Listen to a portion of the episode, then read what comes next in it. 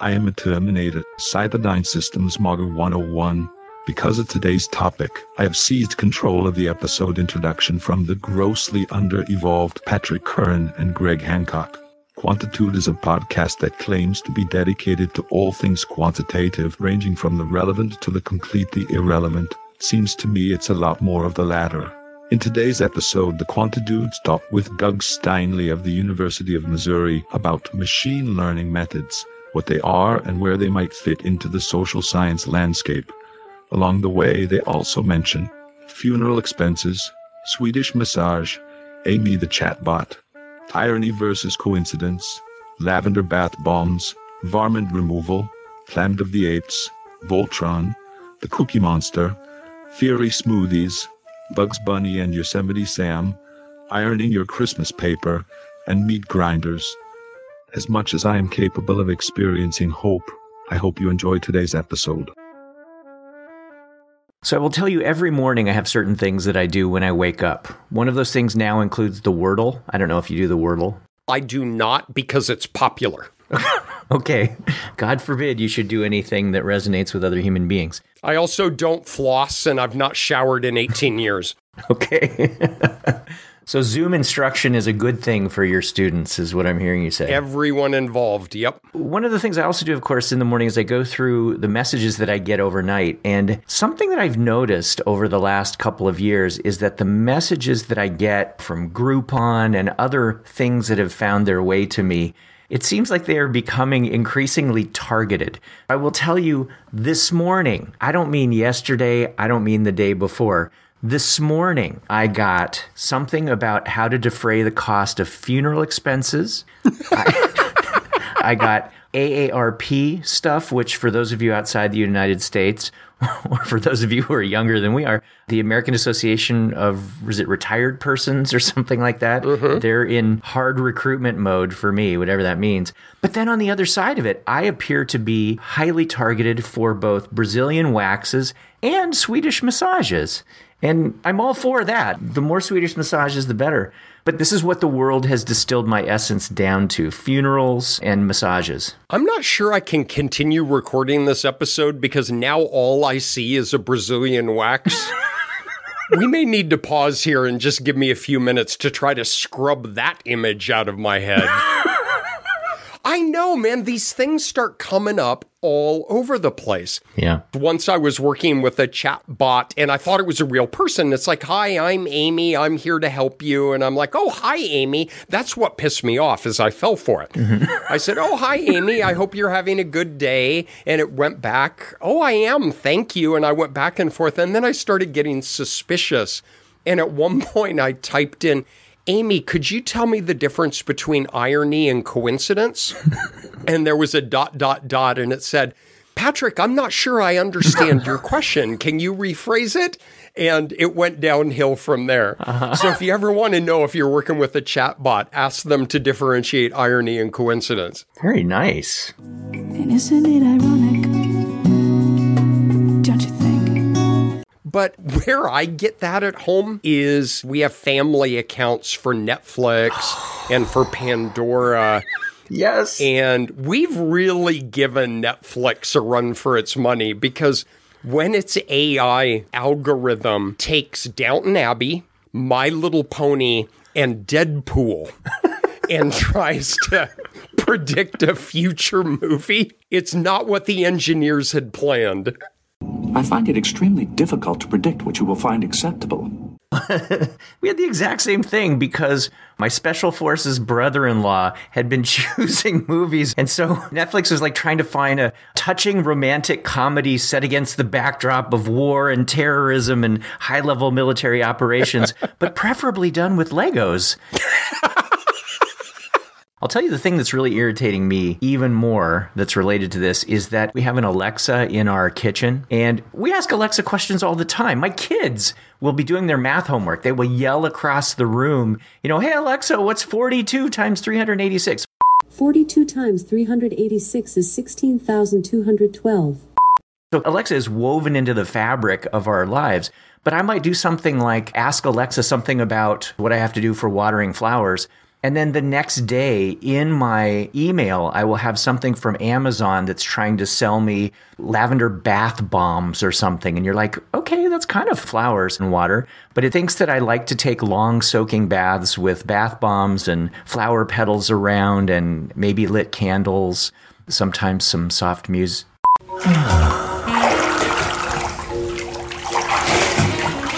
I feel so pretty. I love lavender. Okay, anyway, I mean, th- hypothetically, that's what it thinks. But that's just spooky to me, how it learns these things and takes that information in. My brother occasionally listens to this. And Dan, if you're listening, I do formally apologize. but last time I was home, I sat at your computer and fired up Google and I searched on a bunch of really weird things and some blatantly inappropriate things. And then I cleared out the history in just in hopes that you would get targeted advertising on that. So you'll have to let me know how that worked for you. Nice. Hi, Patrick. This is your brother Dan. It does indeed appear that you have affected my Google search engine. When I type in Patrick Curran is a, it automatically populates with head, egg, asshole. Oh, hang on. It actually looks like it's mom's profile that's been using this search engine. Never mind. Now, you know what we need, though? Is we need somebody who we can blame for this. We need hmm. somebody who we can hold responsible for targeted advertising, mm-hmm. for Pandora playing the Wiggles when I want to listen to Lyle Lovett. Sure. And I have an idea about that. Do you want to run with me on this? I'm on board. What do you got? Okay. I have someone here who we can personally blame for the rise of the machines. I am very pleased to invite Doug Steinley to join us today. I like Doug. I know everyone likes Doug. No, but anyway, go Well, ahead. okay, that's true. But Doug is a professor in psychology at the University of Missouri at Columbia. He is, wait for it, the editor of Psychological Methods. And Doug, we welcome you here because this is all your fault. I'm happy to shoulder the blame. So, Doug, thank you for being foolish enough to join us for this conversation. Now, what is your challenge with AI? Have you been targeted with Viagra and Depends yet? yeah, I mean that's all I'm targeted with. I got targeted for like some kind of varmint removal, which was really weird. Um, some like moles and squirrels and stuff. So it's always fun to hear origin stories, mostly because nearly everybody in quantitative methodology stumbled drunkenly through a whole series of unplanned events to end up where we are. So tell us how the heck you ended up the editor of Psychological Methods. Yeah, I started off as an undergrad. I thought I was going to go to medical school and as a biochemistry major. And then I got really tired of memorizing parts of the body. And it's like, this is ridiculous. and so I switched. It was like a misbegotten semester as a mathematics and philosophy major. And then I had a roommate who was a statistics major, and my girlfriend, now wife, was a psychology major. And I was like, yeah, I'll try that out. And I ended up my senior year taking like 48 credits across the two semesters so I could graduate. At the time, I had no idea quantitative psychology existed. And then I did one of those senior research practicum things where you had to like be in a lab credit. And I worked with Phil Wood, and he does factor analysis and stuff. At University of Missouri, right? Correct, yeah. Hmm. And I was like, oh, this factor analysis stuff is pretty cool. I'm going to go to grad school and I'm going to do factor analysis. And I applied to a few grad schools and I, I went to Illinois to work with Rod McDonald. And I got there and I'm like, hey, I'm super excited. And it was the first day, and he's like, Yeah, I'm not taking students anymore. And I was like, Wait a second. you were taking students when you admitted me. Wow. And then so I was at Illinois, and I was like, Well, I don't know what to do. And then I started working with Larry Hubert. He does a bunch of cluster analysis, classification stuff. Mhm. Then just from there, edited the Journal of Classification and got really more interested in machine learning. So it's like a homecoming for you back in Missouri. How long have you been at University of Missouri's faculty? I started in 2004. So another straight shot from undergrad to faculty. It was yeah. all planned out. Now you're a first generation student, right? yeah. He'll never amount to anything. Yeah, that's what my parents always told me. Aw, Thanks, mom and dad. that's nice. So we're here to blame you for AI. There's plenty of blame to go around, I think. I think that there's a like it's how it's used in the popular world is one thing, how we try to use it in psychology is another thing. And whether what machine learning is different from statistics is another thing. Sometimes I feel like it falls in the same hype as a lot of things where we have these like epochs in psychology, right? It's like growth mixture modeling, and now it's like slash between machine learning and uh, network psychometric stuff, where there's these big flashpoints of popularity and everybody's like on board and wants to do it and um, sometimes like the cart before the horse situation. Well, can you start us off maybe by orienting us to what machine learning means to you and maybe how it does or doesn't differentiate from AI or statistical learning? Can you just lay some groundwork for us? Yeah, so for me, I kind of pile it all together into one big pot where I think that a lot of the things that we call machine learning are really just extensions of the general linear model, but with a less focus on getting interpretation or anything like that, and more for prediction or classification. So it's just like hyped up regression. You know, instead of regular regression, we're doing regularized regression, or we're doing regression trees, or we're doing things like this. And I think that there's some confusion between the machine learning literature and the statistical learning literature. So you see like the famous books by Tibshirani and Hastie and Friedman. And that's all just really like statistics on steroids. I'm Hans. And I'm Franz. And we want to pump you up. Advanced search algorithms and things like that. And we're just doing like these really high powered statistics, which is really cool but I don't know if it is necessarily artificial intelligence. And I think that's maybe now more kind of like the deep learning. We hear people talk about that, where you have like multi layered neural networks kind of discovering different outcomes and things like that. Like a lot of these recommendation algorithms, right? So, like originally, the Amazon recommendation algorithm was built on basically the singular value decomposition. And Netflix's original movie recommendations, that's what it was based on. And for years, nobody could beat the singular value decomposition. Right? So they'd have these contests and it just be the singular value decomposition or twiddles of the singular value decomposition that would just keep winning. So a lot of times it's always just been the same stuff we've been talking about for decades, where it's just like multivariate analysis. We're talking about in the 70s, you know, it's like, hey, this is how you decompose a covariance matrix or use a regular data matrix. And then this is how we get our predictions. So it's um, kind of weird because it feels like a lot of things get relabeled and different fields suck it up and then spit it back out. And then it confuses people or gets people excited like you've never heard it before that's sort of how I had felt about it. And, and maybe you're going to change my mind on this, but I dropped my car off for repair. And because the repairs were going to take a while, the mechanic gave me a ride home. And so we got into what was probably like a 1988 Buick LeSabre. but I climbed in and it smelled new. And I looked in there and he had this spray bottle that actually said new car smell on it. And so I was riding in that thing going, dang, this smells like a new car. But it really was just some very, very old car. And, and Patrick gives me a hard time about how my neurons fire. But I'm thinking that was basically machine learning, as I understood it, that it was an old car that people had sprayed some stuff on to make it smell a lot newer. Is that reasonable or not reasonable? Ah, got to figure if I'm going to be like optimistic Doug or cynical Doug. I mean, I agree. I agree with Greg. I think a lot of it is just things that are dressed up new. I don't necessarily think it's bad. I think there's a lot of good things that can come from it. I think for years that we've neglected the whole notion of the importance of prediction. And I think that it's not like prediction's not the end all be all, but at the same time, I think prediction's important. And I think, I mean, you give me a model, gets significant explanatory variables, but it has terrible prediction. It's like, what gives that model? I don't know. But I'm kind of like Patrick, where if something's popular, it offends me.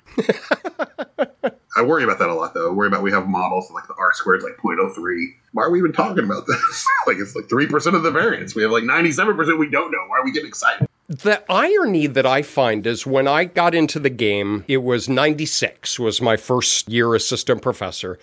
And I had a multivariate grad stats class. And it was the first class I ever taught as a solo assistant professor.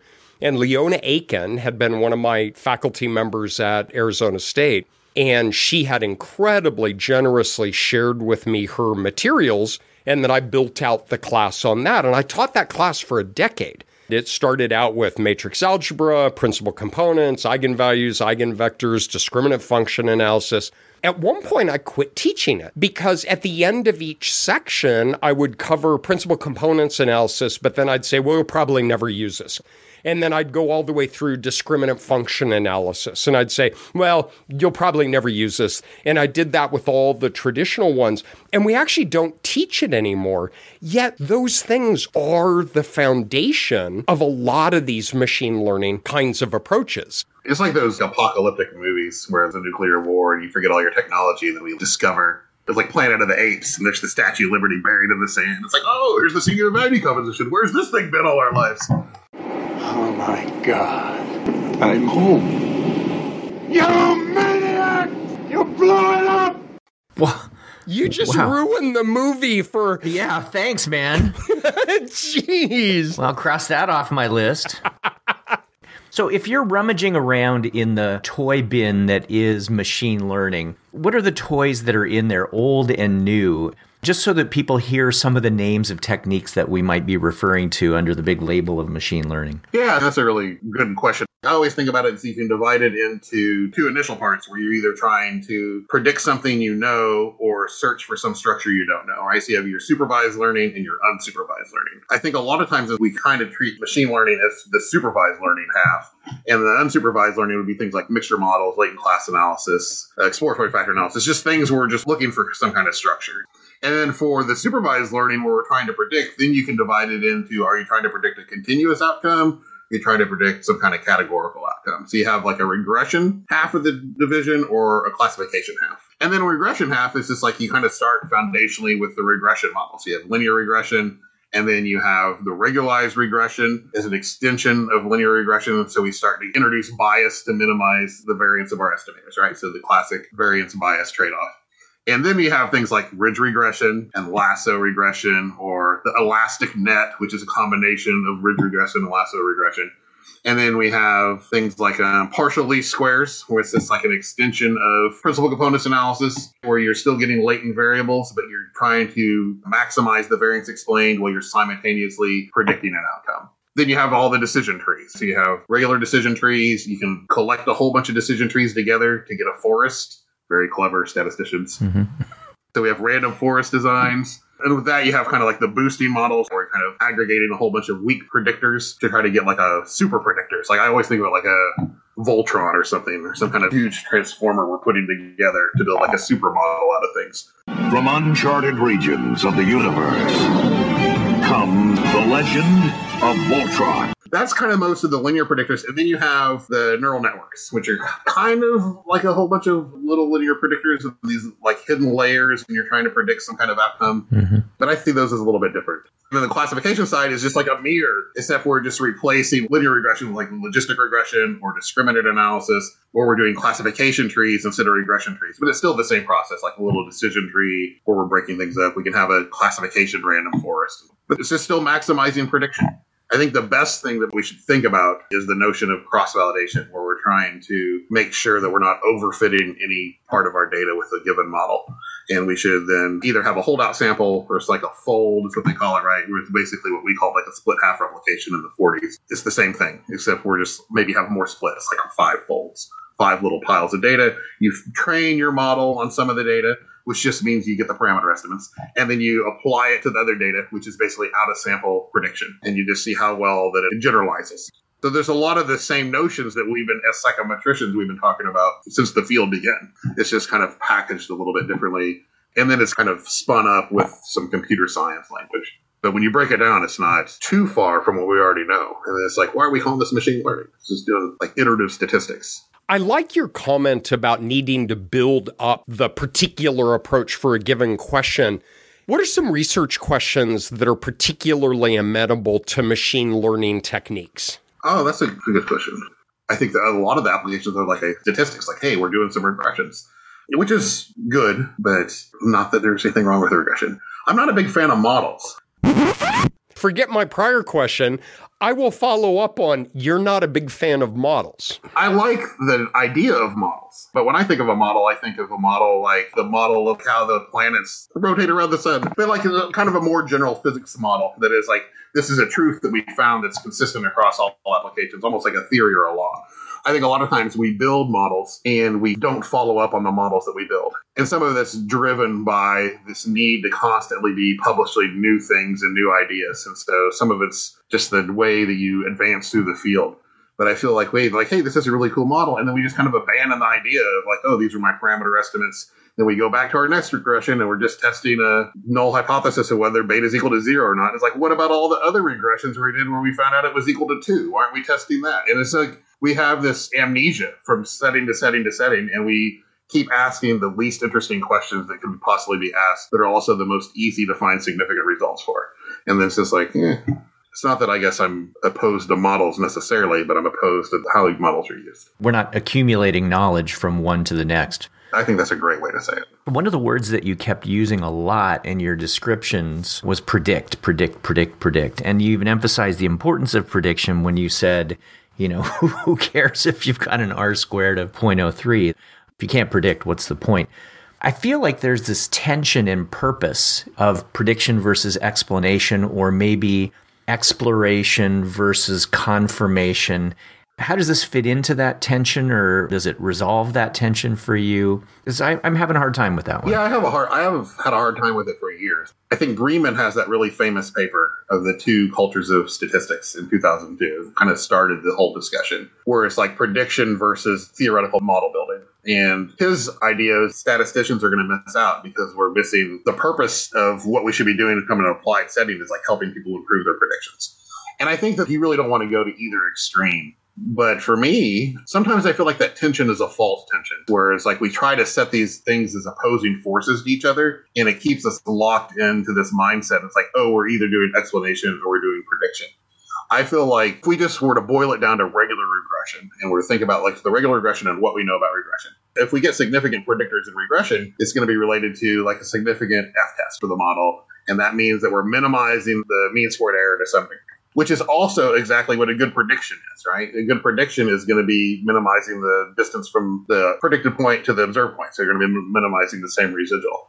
And I feel like tell me a model that you think is a really good model building on theory, but it can't do a prediction. Then why is it a good model? Mm-hmm that's really hard for me, just from a practical point of view. It's like somebody presented and say, "Hey, I got this new model," and I'm like, "What can I predict?" I'm like, "Nah, nothing really." But these things are significant. I'm like, hmm, "Is it a good model?" Turning that around, if I can predict kids' reading ability in elementary school based on their shoe size, which I can do pretty well, you know, and doesn't matter whether I'm using something as simple as a simple regression model or something fancier and maybe incorporate other variables. I still don't know what to do with that in the end as someone who might be interested in building a theory of the actual mechanisms that are at work. Yeah, I guess I would think about prediction as being like a necessary but not sufficient aspect of a model. Hmm. Where, like you're saying, just because you have good prediction doesn't mean the model can help you. But at the same time, you might have to build a more complicated model to get good prediction than you're able to like boil down into simple effects or even just little interactions. It might have to be some kind of nonlinear complex model. Mm-hmm.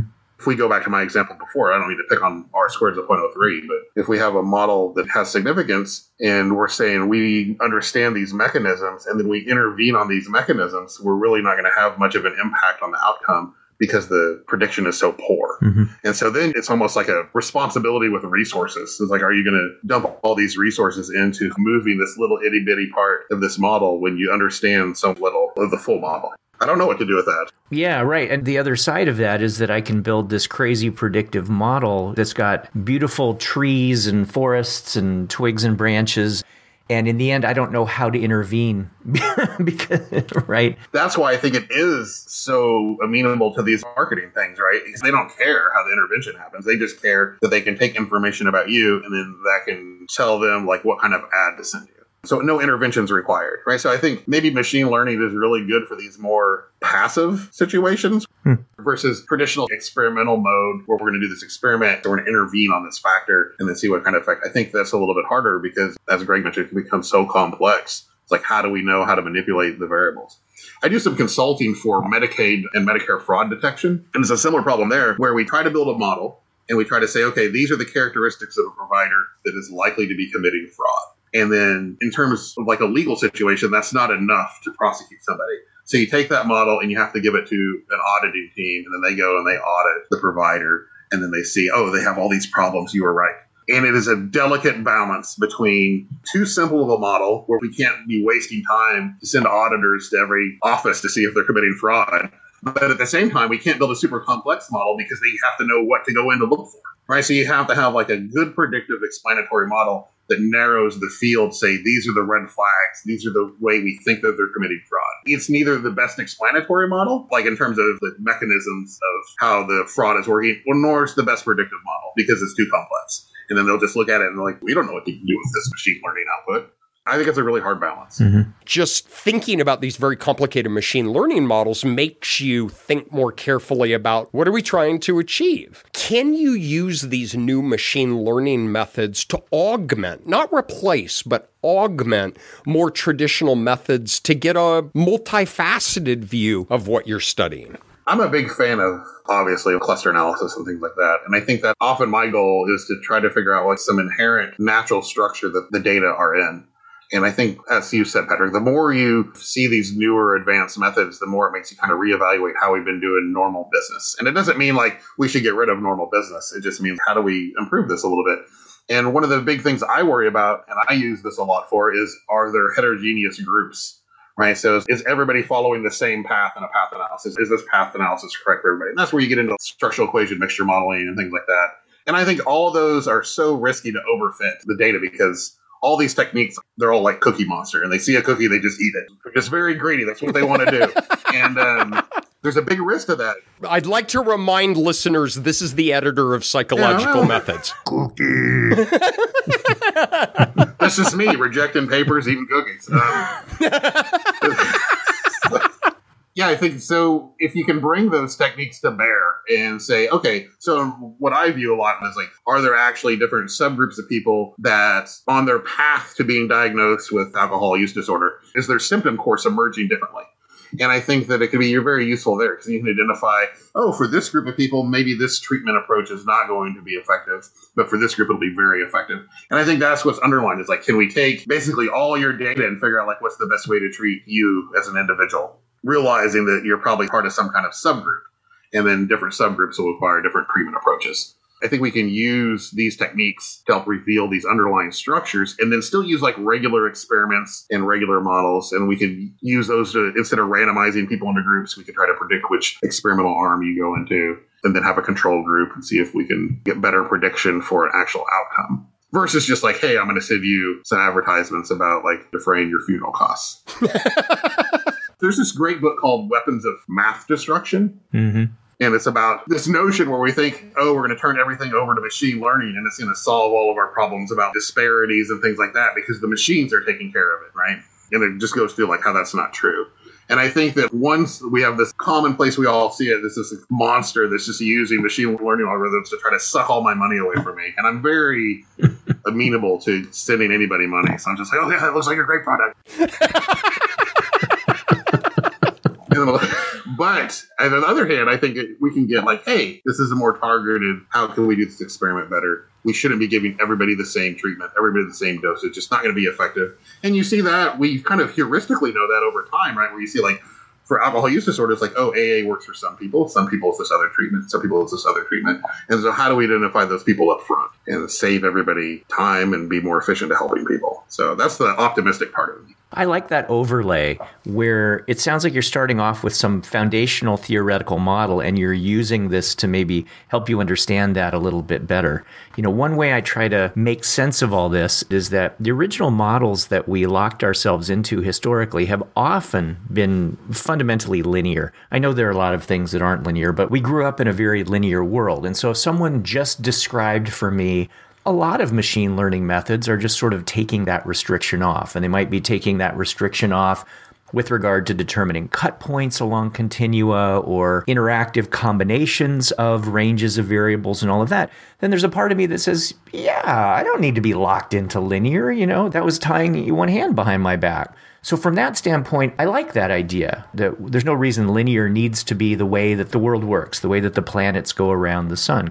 And the way that you described it, it sounds like, you know, you were starting off with a theoretical rationale for what variables are relevant, what treatments ought to be relevant, and then you're using this overlay to try to sort out the extent to which there are individual differences in the applicability of treatments or the pathways to improvement and all of that. What I wasn't hearing you say is that you just throw a bunch of crap in a blender and then a theory smoothie comes out the other side. So you're using a lot of beliefs up front to try to get the right things on the table.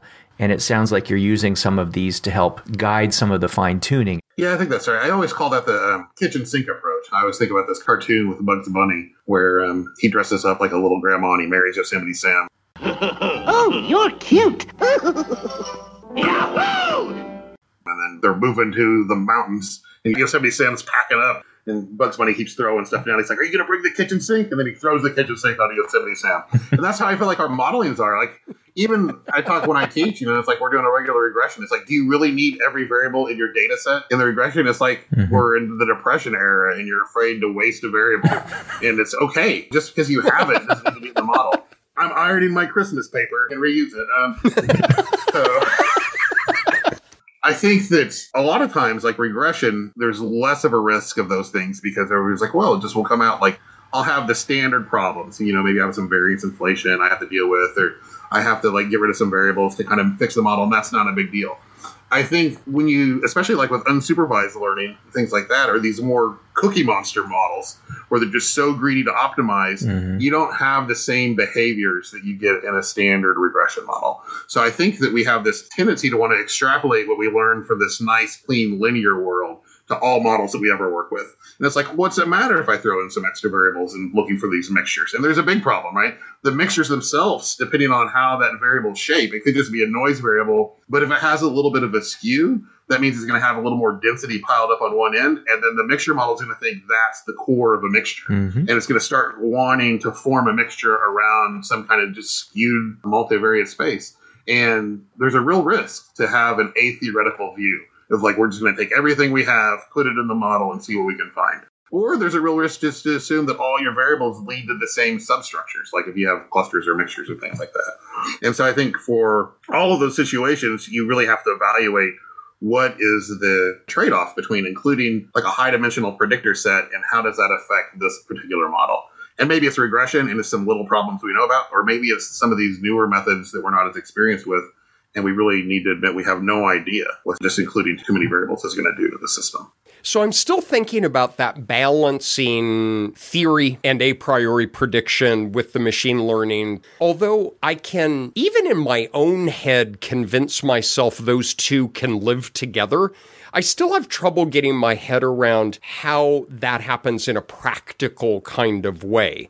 Again, I think it goes back to first principles, which is we're often taught we have some substantive theory, we derive a hypothesis, we make an a priori prediction, we have a testable hypothesis with known alpha and then make an inference back to theory, and it's the hypothetico deductive cycle of science. But then layered on top of this is all the really exciting stuff that you're talking about. Do you have suggestions for how we could use these methods in an a priori kind of way, either going into it in expectations or coming out of it in a more inductive process of trying to understand the world around us? I think at its heart, the whole unsupervised wing is just exploratory.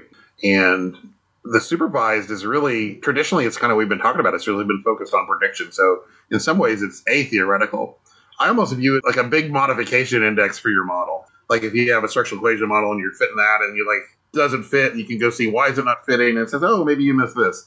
It's kind of the same thing here. Is you have this theory you could fit your theoretical model and you can see how well you're doing fitting the data how well you're doing predicting and then you could use the machine learning and say well what if i just took like all the guardrails off and said, how well is it possible to do? And then I can see the distance between my theory performance and just the data gone wild performance. If there's a significant difference between that, not statistically significant, you just look at it and say, hey, wow, those are different. Maybe you can use the machine learning to inform the things that you might be theoretically missing. I think that theory is important, and I would always advocate starting with theory. But part of doing good science is being open to your theory being incorrect. And I think a lot of times we don't see that enough. Where it's like, wait a second, you know, this is just wrong. I need to start over the drawing board. And I think this helps us find part of the terrain in that model search space and says, okay, these are some predictors that are clearly doing a great job. Why are they doing such a good job predicting? Is there a causal process here? Are they a proxy for a third variable? What am I missing in my theory? And then go from there and use that to help inform building a more theoretical model. Because at the end of the day, I do think that, you know, we need to be working towards ideally some kind of more causal mechanistic process to figure out how these things work. To me, that speaks to something you alluded to earlier, which is the need for cross validation. And there are a variety of ways of doing that. I think there are probably some internal cross validation mechanisms, some external. Can you talk about where that fits into the whole machine learning arc for you in practice? Yes, I think standard practice now to include like a regular cross validation when you're fitting these models where you, you divide your data up into subsets and then you would train your model on all but one of the subsets and then see how well the parameters from that trained part fit the test that you left out. And then you just do that with the rest of the subsets. You keep pulling out subsets and doing it kind of like a jackknife procedure. And I think that you then average across and say, hey, this is how well my model's doing. And I think that's kind of as you're alluding to, Greg. I think that's good, like almost like an internal cross validation. Says for this data set, it's working well. But I still think that we need to go back and see if that model will hold across other data sets, especially if we want to be in the business of generalizability. So I was talking about Illinois, and I took a lot of classes from Rod. And one of his arguments was when you're doing factor analysis, basically you should build a theoretical model. You fit your model, and then if it doesn't fit, you need to rebuild your theory, and then you need to go get new data. And I think that that's similar with these machine learning techniques. They're so good at optimizing that we really need to make sure that we include some kind of external, like a separate data set. And I don't know that just like splitting the same data set in half necessarily answers that question. Mm-hmm. Because, you know, you're going to have different populations, things like that, and the, sam- the vagaries of all the sampling statistics that we know about. And I think that a lot of that just gets brushed under the rug, not only in the machine learning literature, just all of our literature. I think that we're just quick to charge forward onto the next best thing. So It's the throwaway sentence in the last paragraph yeah, that's right. of the article. That's right.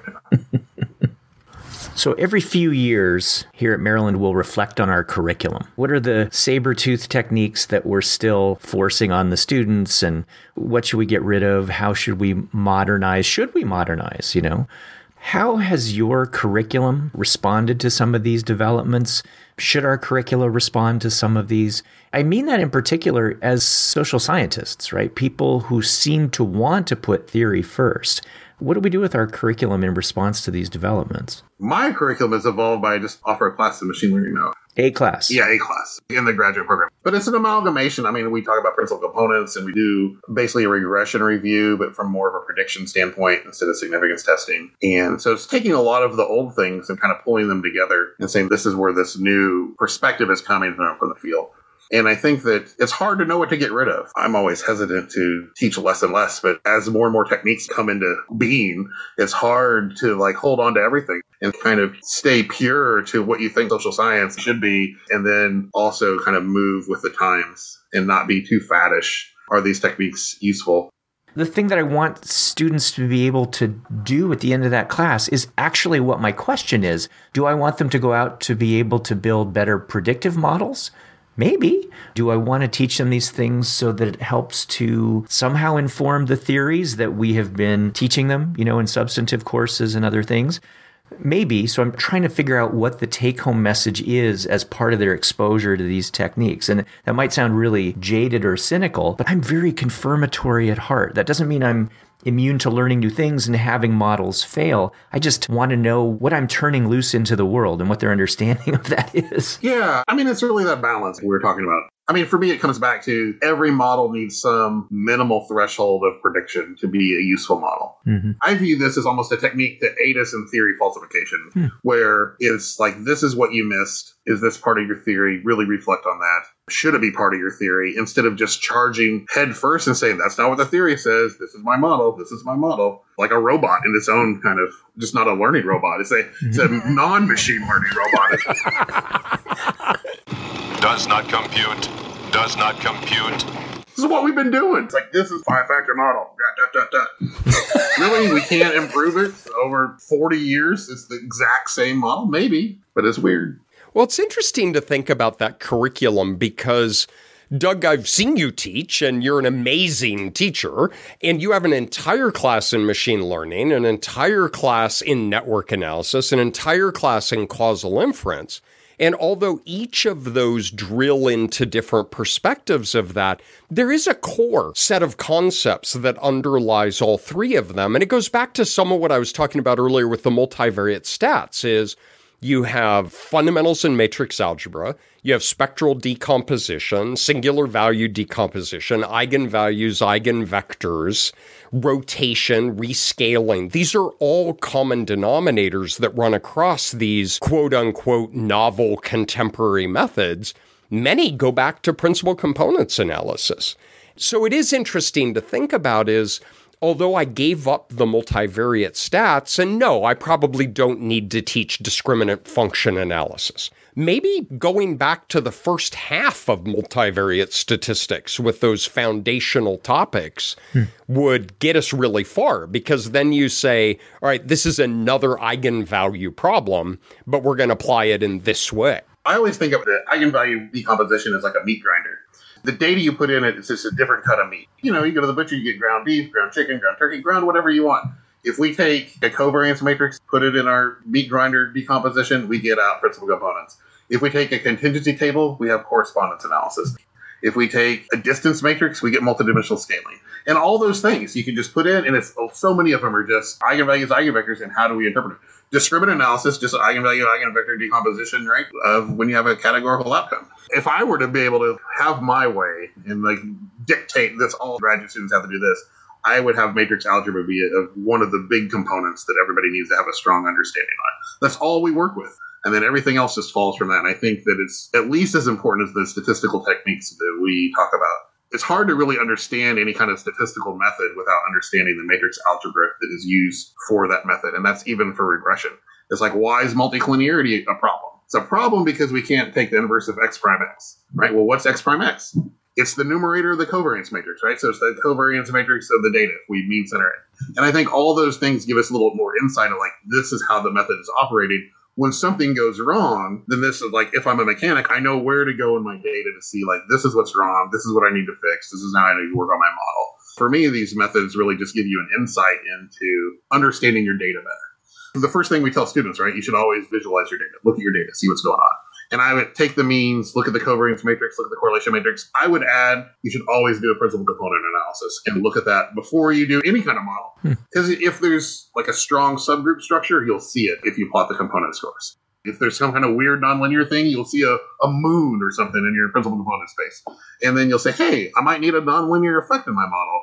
And I think that some of that initial exploratory, just take a look at the data, we're not exploring statistical aspects of the data. You're just looking at the structure, and that should help you inform, like, okay, this is what's going on. I have the right variables, but you can have like a theoretical model, but not know how to build the statistical model. So sometimes I think we confuse those two things, where you have like, this is the mechanisms I think this works, but my mechanistic model doesn't say I need to have x cubed, right? I get that from understanding the relationship with the data. And I think it's the interplay between that and like how we build that, what we go from that.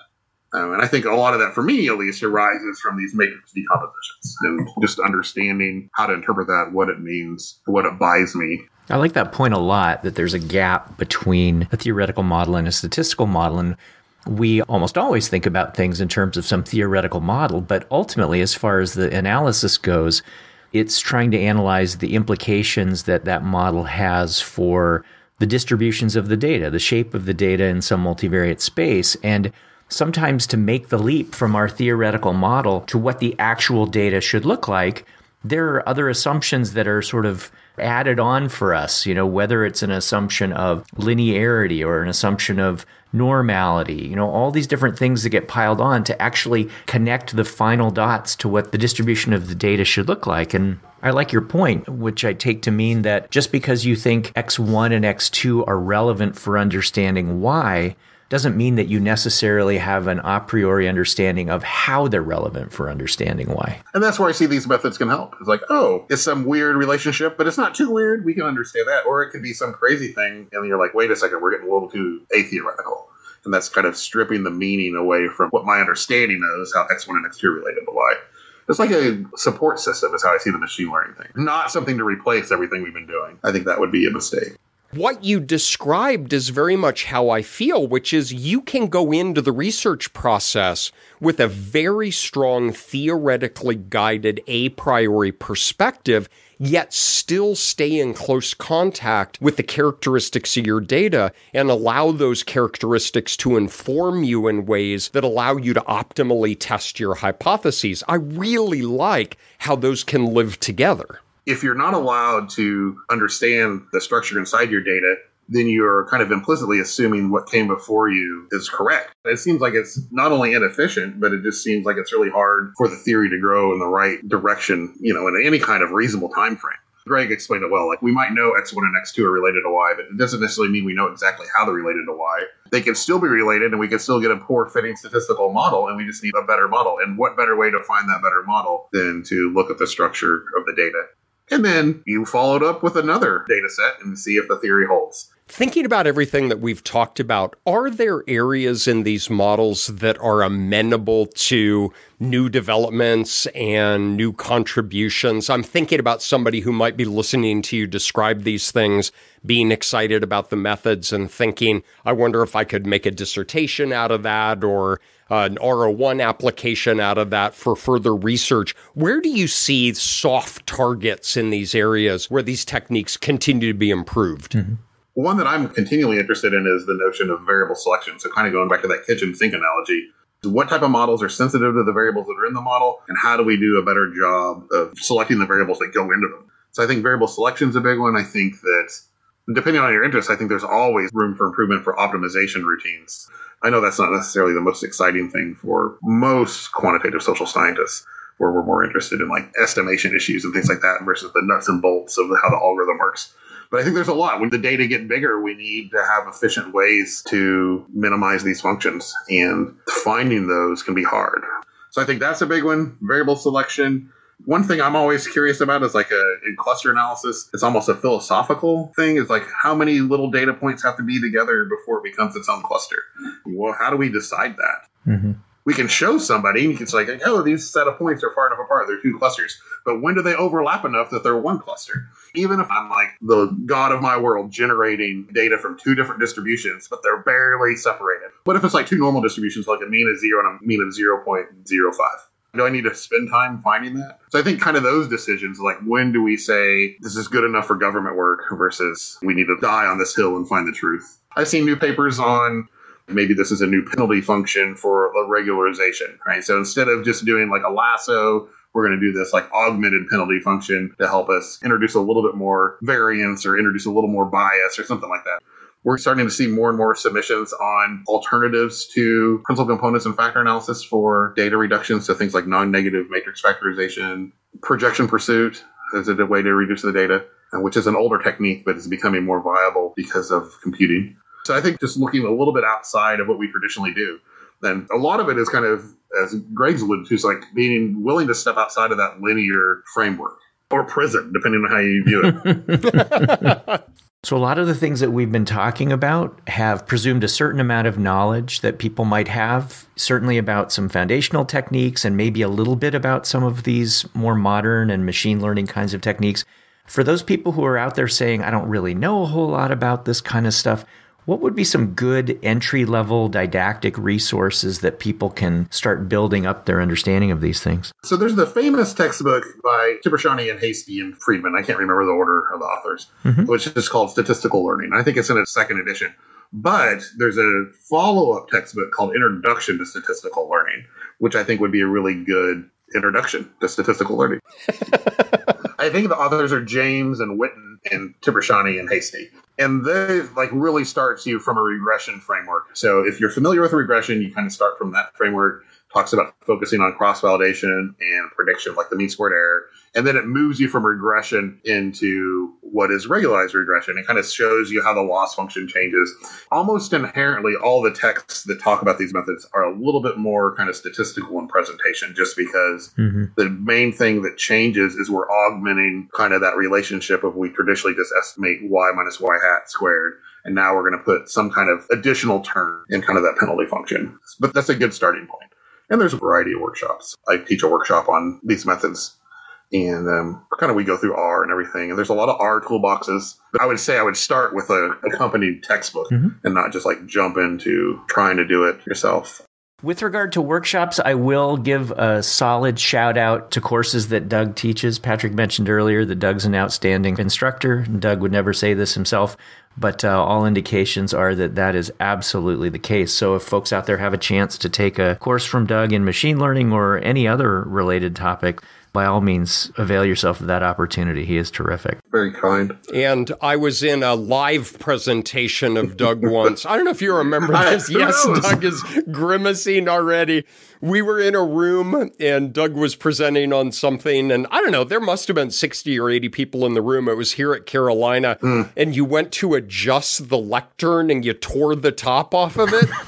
if you remember. And yes, I remember. You stood there in front of 80 people holding the top of the lectern because your computer was on top of it, and you just continued teaching. Hmm, Hulk no like. No, thank you, everybody, as usual. And thank you so much, Doug. We so appreciate your time. Thanks, Doug. Thanks.